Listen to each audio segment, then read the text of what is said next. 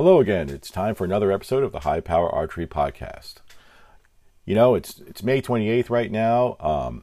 The weather has been getting warmer and warmer.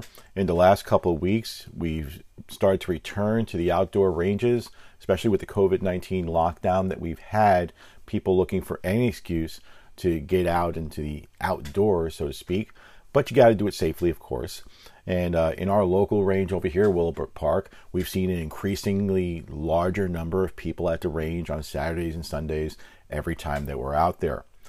And as usual, I get a lot of people coming up to me and asking all kinds of questions about their bow setups. And I mean, that's what I'm there for. You have a question, you ask me. No big deal.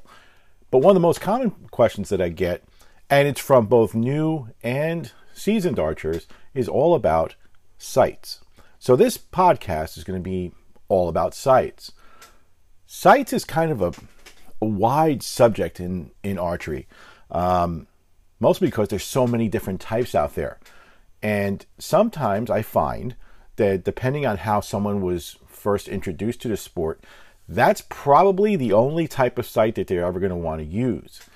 That could be good or bad, depending on how you was set up. If it was just a wham bam set you up at a big box store sort of thing, you're probably stuck with a 5-pin regular El Cheapo sight, or maybe they set you up with a single pin sight. I find a lot of times people will sell you whatever they happen to have, where it should be more focused on what the user really needs.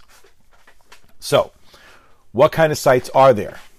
And the reason I'm going to go through the list of different types and different configurations is because some people just haven't been exposed to it.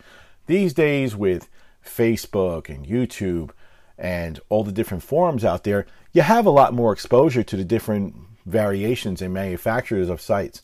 But it's not like in the old days where basically you knew about a 5-pin sight, you knew about a single pin sight, and that was pretty much it. So let's get started on the different types that are available. When it comes to sights, like cars, you think of it, they've come up with it before, but they break down into a couple of different categories. The first one is what I call a fixed pin sight. Fixed pin sights are generally sights that have 2 to 3, 5, I've seen 7 and 8 pin sights. They're all contained in a housing. You adjust them to the different ranges, and basically they're locked in. So the sight itself, once, to quote a Ronco thing, it's set it and forget it, it's what it is. So they're a very basic sight. They've been used for years. People have used those successfully to harvest the world-class animals, to your simple, deer that you're going to see, a regular harvest. It's not anything special. It's not anything complicated, but sometimes keeping it simple is the best thing to do. But each site, as I go along with this list, has its ups and downs, and I'll get into those later. So we've covered a fixed pin site. Then you have what they call a single pin, okay, which is also a fixed pin. However, that single pin sight slides. Now, there's two different types that you can see out of that. One that'll have a bar that you move up and down that corresponds to moving the sight itself, the entire housing, up or down for different ranges. And you have your bar that'll show you what the range is. You slide it to that, and say if I have it at 20, I want to shoot 50, then I'll just slide it up on the bar, which moves the sight down. And then that gives me my extended range. It can get confusing the first couple times because it's kind of doing the opposite of what you think it would do. But the way the levers are designed, that's how they work. Similarly, you'll have other ones that have a wheel to move them up and down, but accomplish the same thing. And in that case, the yardage mark is actually on the wheel.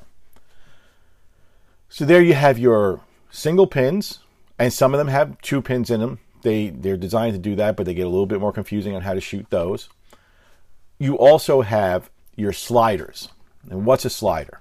Slider comes in a couple of different variations, some with a single pin, some with multiple pins. But the lower pin, the lowest pin in it, is called the slider pin, and this is why. So say you set up a slider sight, you have 3 pins in it. You might have a 20, a 30, and a 40. You have a hash mark that you set up on your tape, because now we're getting into tapes, and it has your 0 point. So When you're at that mark there, your pins actually mean 20, 30, and 40. If you need to shoot further than 40, then if you slide the bar or whatever mechanism they're used to connect to down or up, depending on how the sight is built, it's going to rotate that sight and it's going to move it down. However, now that does not mean you use the other two pins. Your bottom pin is what they call the floater pin. That's the slider pin. That's the one that you're going to use to aim. So you'll see 20, 30, or 40 at the starting hash, and I want to shoot 60. I now move my slider down to 60, and I aim with that pin for 60. I never aim with the other top two because you'll be completely off and the markings won't work. So the markings on the slider sight, actually, after your initial set, or what I call the start point, they only reference the bottom pin. Sounds confusing, yes, but people use these to effectively shoot long distances, while at the same time, from get-go, being able to shoot 20, 30, 40, or close distances. It's a very flexible sort of system. So that's your slider system now. And then, besides your slider, your fixed pin, your single pin, okay, and like I said, multi-pins and the single pins, pretty much the same thing. Then you have your slider, which can be single or multi, doesn't make a difference. After that, you know, you're dealing with target sights, which are all variations of those. But for hunting purposes, which is really what we're talking about right now, and for target, if you're going to be shooting 3D or that sort of thing, we're really concentrating for the average person on these three different types. Of recent years, a new site has come out called an EZV. This was really geared for judging distance for you. So it's really its own category of sight. And I'll get into what it does. But the point is this. The EZV, you focus a part of the vitals, the V around the vitals, and you can go ahead and you can shoot that, and it'll auto range. So wherever the vitals fit into the V, that's where you're aiming between. It's a different aiming concept, let's just say. I find it helps with new hunters who don't know how to judge distance, which is the biggest problem that you're ever going to see. And I say that over and over and over again, that if you don't know how to judge distance, your best bet is to always be practicing judging distance. If you don't do it well, don't take any chances. Take a rangefinder with you. And if you don't have the option of a rangefinder, sometimes the EZV is the best way to do it because it does the ranging for you when it's properly set up. But I won't get into great detail about how that all works. That's for a later discussion. But like I said, I'm going to get into each one of these types of sights and what their good and bads are and how they'll work for you. So let's just say that you're a beginner and you've never shot a bow before. You just started shooting a bow.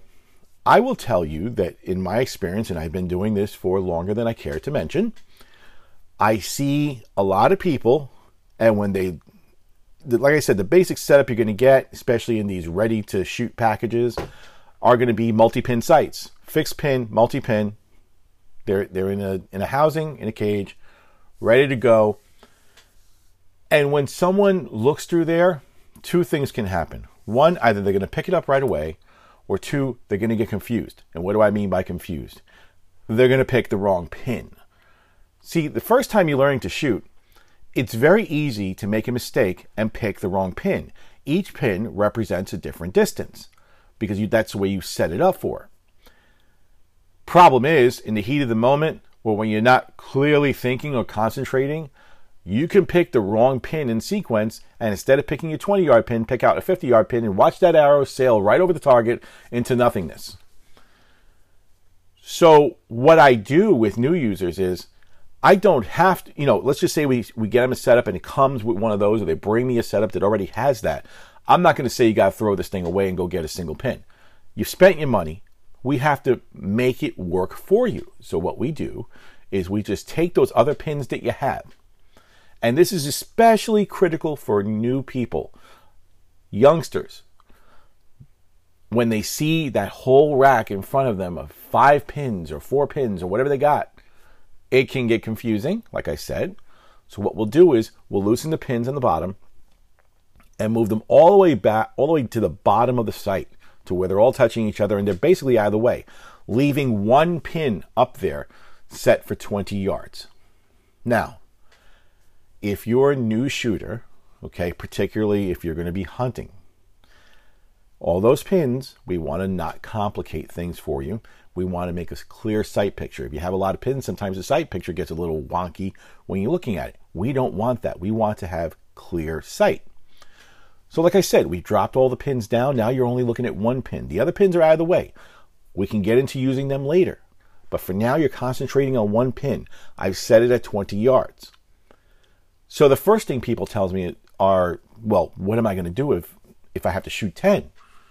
Okay. Then you're going to learn in your shooting how far below the normal sighting area you would have to put that pin to shoot a 10. Well, what if they come out past 20? Well, you'll learn how to shoot at 25 with a 20-yard pin, how much higher you have to raise it. It's not complicated. It's easy. And once you've learned to do that, now remember, we're doing this with a fixed pin. You're able to maneuver in there. Now, I'll do the same thing and I'll say, okay, you've got fixed pins, four of them in there. And we set it for 20, 30, and 40. But what happens if something comes in at 10 yards? You don't have a 10-yard pin. You're practicing the same principle by aiming lower and knowing what your arrow does at a closer distance when shooting that 20-yard pin. You can gap shoot it that way. There's a lot of different ways to do it. But the idea being that if you're just starting out, fixed pin sight, drop the pins, keep one in there, and learn how to shoot that. Now, same sight, set it up with 4 or 5 pins on there, and you'll see 20, 30, 40, and you can learn to sight that in. One thing is very critical, and this is where if you go to a pro shop or someone who knows what they're doing with this, it's particularly critical that they know what they're doing when it comes to setting up the sight itself. Now, the first thing people tell me is, what's the difference? You just strap on the sight and that's it, done. No, there's a difference.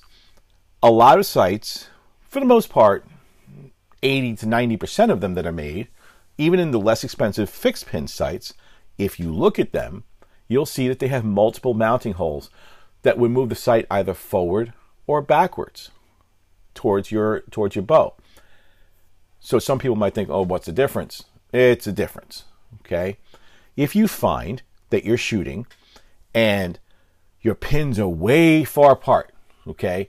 So now I can get to 20, I can get to 30 and the 40, but if I try to shoot at 50, my pin is so low that I have to move my sight so much, I'm almost, it's just not making it there because the gaps between the pins are so big. What that means is that you've put your sight out too far. If you want to make the gap smaller, bring it in closer to the bow. So you use it as the first set of screws and you have it the closest setting.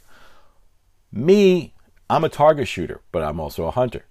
My sights, the first thing people ask me is, well, why in the hell is, you're a target shooter. You should have that thing all the way out there. I'm like, yeah, I could, just like on a target bow, but I have it closer because I want my pin gaps to be comfortable yet not so close together, or so spaced out so that I can still shoot. Because you gotta remember, if you bring it in too close, okay, your pin gaps are gonna be really, really tiny.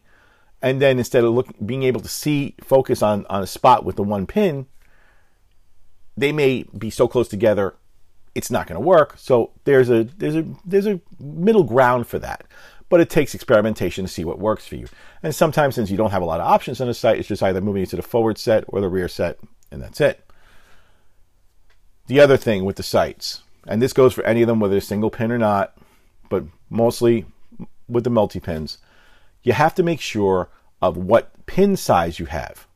And here's the reason, and pin color. Here's why. If you are relatively new to this, okay, and you shoot a 10,000th pin. That is the smallest pin that they make. okay? You're going to have a problem focusing because it's like a needle point on the end of that thing. On the other hand, if you go with a more, middle ground, like a 19,000ths, then that's a slightly bigger pinhead on there, and you can focus it. It's not overly small, it's not overly large. If you're brand new at this, and you're going to shoot limited distances, my suggestion is a 19 or a 29,000ths pin. Color. If you have multiple pins on there, you'll see that they can come in green, red, yellow. Some of the less expensive sites are going to come with only green and red or something like that. What you want to do, most of them are user serviceable, and the pro shop that you get it from, this is why I'm saying it's better to buy it from somebody who knows what they're doing, can alternate the colors for you. Some sites have different bars that they're set up on when it comes to the pins, and you'll see that, you can actually alternate it where, if you don't have to move them around. Just move a green one up to the top and a red one to the middle, because they all have different sliding bars on them that may have 2 or 3, and you can get away with doing it that way. Otherwise, they got to be taken apart. Properly serviced, they'll work just like anything else. Flip them around in there, the fibers will work fine. They light up fine, but what you want to do is make sure that you have them alternating. Why? Because if I see 2 green pins in front of me, one on top of the other, and I need to shoot 20, and my 30 is also green, there's a good chance I might hit the 30 in the heat of the moment and miss. So I want to have alternating pins. It kind of works with your mind to separate it out. Also, the other thing is, if you're shooting long distance, you may want to have a combination of pins so that your shorter distance pin, your 20-yard pin, that can be a 19 or a 29,000ths. Your longer distance pins should be smaller. Those should be 19 or 10,000ths. Here's why. When you're focusing at a long distance target, you'll find that little tiny pin that is perfect at 20, if you have, say, a 29,000ths, it looks great on a 20-yard target. It's covering up most of the target that you're looking at, say, 60 or 70 yards. That becomes a problem. That's why they made the smaller pins to begin with.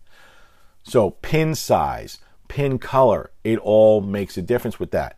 And also, some people, and it doesn't happen to everybody, but it can happen, whether it's an expensive site or not.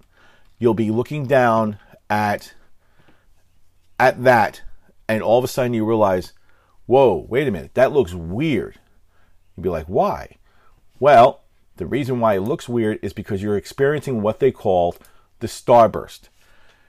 So all of these sights come with some type of fiber optic in it that gathers the light. And some of them also have optional sight lights, which you can put on pretty much any sight that screws in to light up those fibers. What'll happen is, if you get too much light into there, you're going to get a starburst effect. So not only is all that light coming out looking directly at your eye, it starts to make the size of the pin even bigger and makes it very, very hard to get a sharp focus on something. So you want to make sure that that the pins are right for you. And in the best scenarios, you have some sites where you can control the amount of light going into the fibers, because a lot of the newer sites have the exposed fibers specifically for gathering the light, but there's ways to cover them on the housing that only transmit so much light, so you can adjust it. Same way that, if you're at dusk or something like that, and you're at the edge of the legal hunting hours, you can see. I mean, even in the woods, I'll tell you right now, it could be 4 o'clock in the afternoon, completely sunny, but when you're in the woods, it's like starting to get so dark you can't see in front of you. You're trying to focus through a peep sight, remember, which is like an 1/8 or a 1/4 inch peep sight. Your eye can't gather that much light, so you have a sight light on there. You want to have something that's adjustable so you can control the amount of light coming on there, because in dark situations, too much light will starburst as well. So that's it for the pin sights. Multi-pin. Now we're going to go to single pin. What is the advantage of a single pin? Single pin sights give you the advantage because they are only one concentration point. So you're not worrying about what I said before with all those other pins and picking the wrong one. Some people just can't focus that way. And they are a good option for a lot of people. Again, they work on a lever system that you can move up or down that adjusts the sight for you. And you set your marks, So you set it for 20, you go ahead, you move it down more, you get your 30-yard mark, your 40, 50 going along.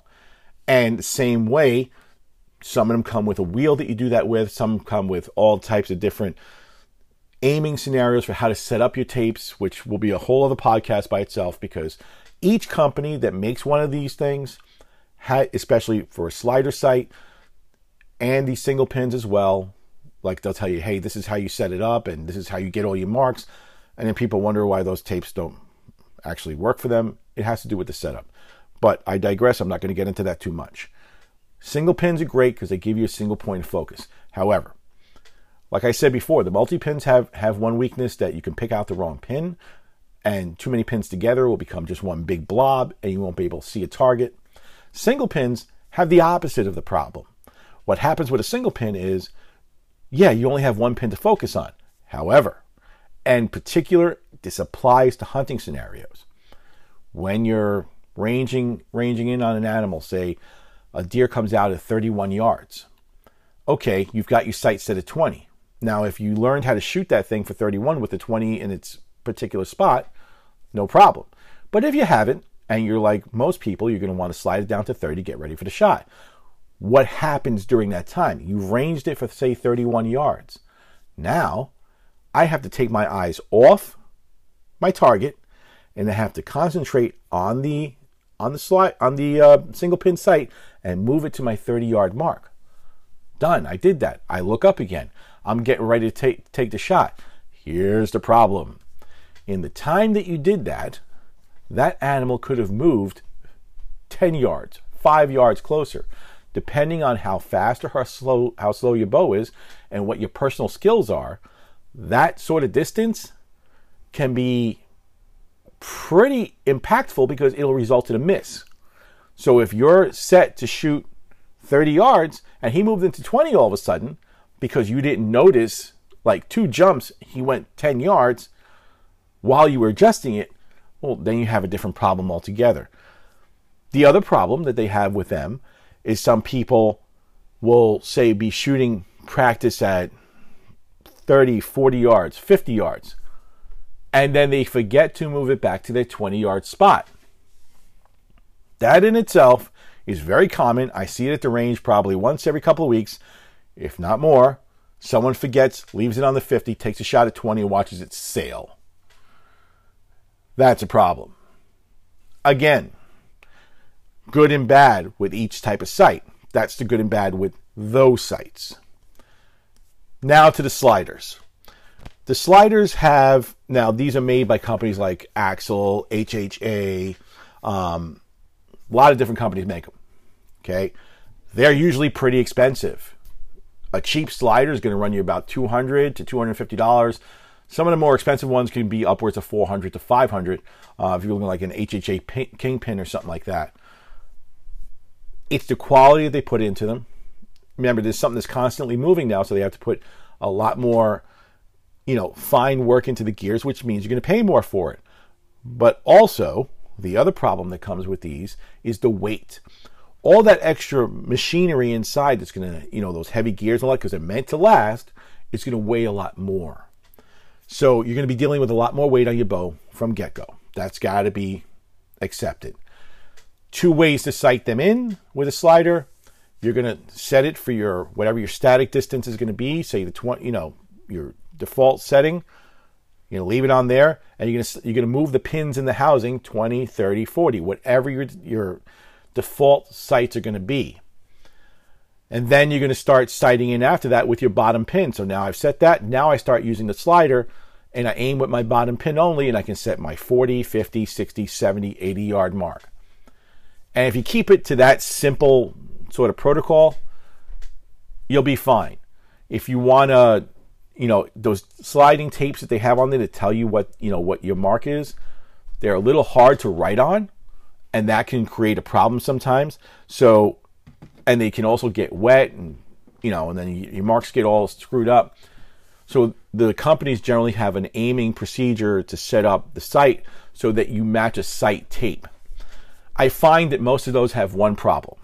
They assume that from the bat, you know how to shoot 60 yards. The average person is trying to shoot 20 to 30 yards. Assuming that someone knows how to shoot 60 yards is taking a lot of assumptions in there, and most people can't. So what they do is they're like, okay, I sighted in for 20, I sighted in for 60. Now go take those marks, match it up to one of their tapes, and that's the tape that you're going to use. A lot of times, the first mistake they make is they put it on the wheel or on the slider wrong. Or two, yes, they got a shot out to 60, but they're not accurate at that. They're not consistent at that 60. So for a lot of people who have never shot 60 before, just because you can touch the target at 60 doesn't mean that that's where your 60 mark really is, because they can't shoot more than a 10 or 12 inch group at 60. So how can you use that to determine the proper distance? That's why I say better off going the old fashioned way, marking it off. And then if you want, transfer those marks to something more permanent. And what you do is you just put your tape on there. And then if you want to make sure that it's weatherproofed, here's a pro tip. Put some tape over it, Scotch tape or something like that. It'll seal it in there. The heavier types of tape will seal better. Just look out, because in hot weather, those tapes can come loose. They might come off entirely. So you want to make sure it's secure all the time. So those are your sliders. Now, like I said, sliders come in every shape and format you can think of, but they all have the same principle on there.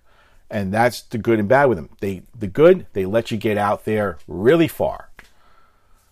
The bad, easy to confuse something. They have the same problem, although a little bit more of an advantage over the single pin, because what'll happen is with a slider, if you got 3 pins in a slider, or you have 2 pins in a slider, you got to set 20, 30, and 40, and you can use that for like closer ranges.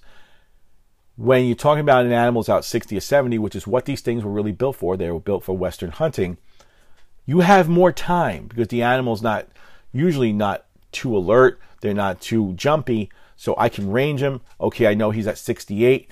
I can go ahead, I can move my sight to the 68 mark. I can go and I look again, and if he actually moved, I got time to do it, because chances are they're not jumping around because they're all nervous, because you're not near them, really. So they're not hearing or smelling you most of the time. So it gives you a little bit more of an advantage that way. Sliders in particular are also very sensitive to the pin gapping. Like I mentioned before, the further your pins are from the bow, the bigger your gaps are going to be. So you may find in a slider that you say, oh, my buddy's shooting 100 yards with his, and you can only get 60 out of yours. It's because you move the bar, because it usually comes with a movable bar that lets you get it out further or closer on the bow. You may find you have it all the way out there, and that's why you bring it in closer. Now your tape changes, all your marks are going to change, but they're going to get closer together to give you that extra bit of pop. Here's the thing with that, though. You could still have it all the way up close to the bow and find out that when you move your slider down, okay, to shoot the further distances, oh boy, what's going on here? I get it to 60 yards and my arrow is literally a quarter inch away from my sight housing now. Did I move down to shoot the extra distance? And now when my arrow launches, I'm clipping the housing on the way out. That is not a problem with the sight. I keep telling this to people all the time. That has to do with the most important part of your bow rig when it comes to sighting. And a lot of people, when I tell them this, they're like, what? Just hear me out. The most important part of your bow rig when it comes to sighting it is not the sight. It is the peep sight. Now, some people will say to me, what does a peep sight make a difference? I have my peep sight in there. I'm shooting, it makes a difference. Your peep sight determines the initial angle at which you're holding that bow, which then determines what your sight marks are going to look like. If your peep sight is so low that, when people just shoot 20 yards, they have the peep sight, they're good 20 yards, the lower it is, they're kind of crunching down, it's going to make their sight live in a certain range where their max distance is probably 44 or 45 yards. And that's not a knock on anybody. It's the way it was set up for outdoor. I shoot USA Archery, long distance 3D, 100 yards or more for certain 3D challenges out there. If I rolled in there with a sight that was set for 20 yards, I would have two things happen. One, I would be very inconsistent past 40 yards, let's just say. And two, that 110-yard target that they put in a total archery challenge, yeah, I couldn't come close to hitting it because I wouldn't be able to see it through my peep because my sight wouldn't range out that far. And if it did, I'd probably slam the bottom of my arrow, the bottom of my sight housing with my arrow. So it wouldn't work. So I couldn't get an accurate sight distance. So what you have to do is you have to move your peep sight up. Again, let me preface by saying this. Moving a peep sight up should be done in a press by somebody who is a professional and knows what they're doing. Why? Okay, very simple. If your peep sight is, and I see this on YouTube all the time, and you know how much I hate YouTube, but if your peep sight is, say, 3 inches away from your nocks, and you want to move it up to, say, 4.5, you're going to think, it's 1.5 inches, what's the big deal? I'll untie it, and I'll just slide it up in there. Okay, at the tension that your string is setting at rest, all that force as you slide it up, you're going to break some of your strands moving it up. That's problem one. Problem two is, I think you'll find, slide it up that way, draw it back, that peep's going to rotate on you. Not fun, because now you can't line it up.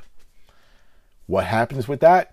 That's caused by you putting it into the string, you're sliding it up in there, you're now causing the string to do something unnatural to it. And what's going to happen is, as that bow sits at rest, whenever you slack it out, by drawing it, because believe it or not, and I will demonstrate this in a video that I make in about another week or two, because shop's almost done, YouTube studio, we're going to record our own videos for YouTube and Facebook are almost done. But when you come to full draw and you touch the tension on that string, it's almost nothing. I can twist it with my fingers. When it gets up there, the string is going to try to undo what you just did to it. It wants to work all those kinks out because you just unnaturally force something into a twist that it wasn't there. So drawing the bow more and more over the course of months, maybe thousands of shots, it might work itself out. But at the same time, when it comes to rest, you'll find out that at rest, that peep, even if you set it straight in there, by sliding it up over time, it, as you shoot and shoot and shoot, that thing's going to start to twist more and more and more at rest. And even worse, it'll twist more when you draw it back. So that's a problem. A professional or someone who's trained to do this will put it in a press, will mark where you want it to go, will take the peep out, relax it, shoot the bow a couple times. That puts the string back in a neutral position again. We'll then open up the string where you want to put it and set the peep in there and add a quarter twist or whatever it is to the string to make sure it lines up with you. But then the good thing is it's not going to untwist itself and it's not going to rotate at full draw. So that's how the peep should be installed. But again, if I'm going to shoot longer distances, my peep needs to be higher.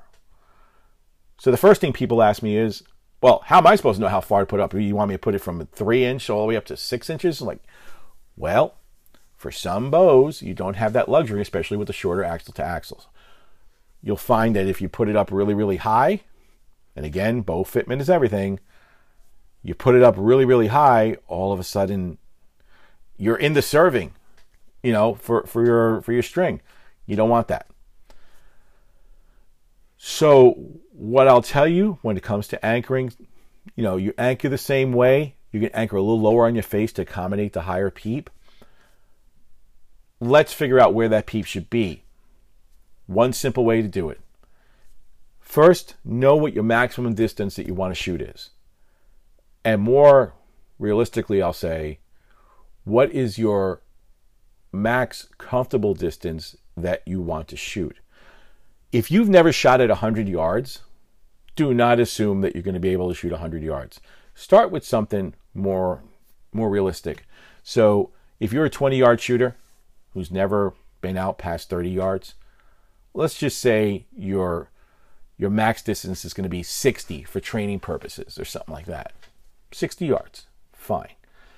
I like to go between 50 and 60% of that to set my peep height. What do I mean by that? So let's just say my distance that I'm going to shoot is 100 yards. That's my max distance I want to shoot comfortably. Max distance at 100 yards, half of that, or 60% of it, would be about 60 yards, okay? So now anything under 60 yards, I can shoot it with a little adjustment, and anything over 60 yards, I can hit it, and 60 yards is in the middle. So how do I know? You'll know that you're set up for 60 yards because when you go over there and you look at a 60-yard target, draw your bow back, and if your peep should center, just take the scope out, whatever, your sight off if you want. Your peep, when you come to full draw with your eyes closed and you open it up, you should be looking right at your 60-yard target. That's what we call your set distance, what I call the set distance for the peep. Serve it in there, start your sighting in like normal. And you'll find that you've just extended your range way more. And I don't mean your shooting ability, I mean the ability of the sight to shoot longer, because now all of a sudden your peep is up, your sight anchoring is different, and you have more room on that sight bar. And that's something that we'll get into in a video where I show you how to set all that up. It's pretty straightforward. Again, any changes to the bow would require, when you're talking about setting up a peep sight, they are very specific, should be done by a professional who knows what they're doing. You're going to hear people say, this was the old school way of doing it. All you have to do if it peeps rotating on you, move a couple strands from one side to the other. No, you could do that. One strand if it's like slightly off. I like to put the peep right in the middle of the string, the exact center of the string every single time. Because once you start moving one strand and then another and another, you'll look at the top of the V where the peep is tied in, and you'll start to see strings crossing that they're not like in the bundles. Well, that can weaken them, one. They can pop like that, two. It weakens the entire bowstring or something like that. I don't like to do that. I would rather spend the time getting it to sit center than anything else. If you know what you're doing, it doesn't take very long, contrary to what other people may say. My peep's not sitting right. It was either put in wrong or there's something wrong with the string build. 95% of the time, it was put in wrong. So that's all I'm going to get into with the peep sight. So we've gone over the different types of sights. And now you have to say, okay, some people can't aim well. Like I said, beginners have a problem picking a spot or concentrating on the pin. Eyesight's another thing that you have to take into consideration with this. You may need a clarifier for if you're using a lens, a verifier if you're using pins, but you can't see the target very clearly. That's what you use a verifier for. Sometimes the pins are fuzzy on you. Use a clarifier for that, but you're adding something else to further complicate it. As people get up in age or people don't have great eyesight to begin with, shooting with two eyes open and one eye open, that just gives you depth perception, and it's a learned skill. But if you do it from the start, it's easier to learn. But again, eyesight is everything. Some people can't concentrate on that. They can't look through the peep. Their eyesight's not that good. Some people suffer from target panic, the big T word, because the minute they put that thing on the pin, they just want to they put the pin on the target, they just want to let it go. You always have to think outside the box or something like this. The EZV sight was designed for that. The one thing is, those other sights I mentioned, you can use them for target or you can use them for hunting. The EZV sight's whole purpose was to allow the person to take the thinking out of it as far as ranging goes and take the thinking out of it where the pin goes. So you're concentrating on the target by fitting it into a V. And we'll have a video all about this one. But it's a different concept. It allows you to range and shoot all at the same time. It's great for new hunters. It's great for seasoned hunters. Doesn't make a difference. But it's a different concept on how it works. And the reason why I bring up this site or anything else, if something doesn't work for you, the person who's helping you out, be it at the store or, you know, at a pro shop, and I don't mean to beat up on pro shops at all. Those guys know what they're doing most of the time. And I say most because go to a big box store, who knows what you're going to get. But they know what they're doing and they're there to help you. However, they can't spend the whole day trying to help you figure out what your problem is. They have a business to run. If there's nobody around, they got nothing better to do. They're going to help you out. But if you come in there in the middle of deer season, they're going to be slammed to customers. They can give you 10 minutes. That's about it. So you yourself sometimes have to go out and seek the advice of someone who's going to put in the time to help you. Again, the coach or a pro shop where you can make an appointment to get time. Like that's what we do. You make an appointment with us, you come down and you'll get, you know, an hour, 2 hours worth of time, whatever it is that you need to work on your problem. And you're the only one we're working with. They should be able to figure out what the issue is and then work around that for you, whether it's just dropping all the pins down in a multi-pin sight or changing the size of the pins. There's a lot of different options. Sometimes pin sights just don't work for somebody. We stick them on an EZV. Case closed. It works.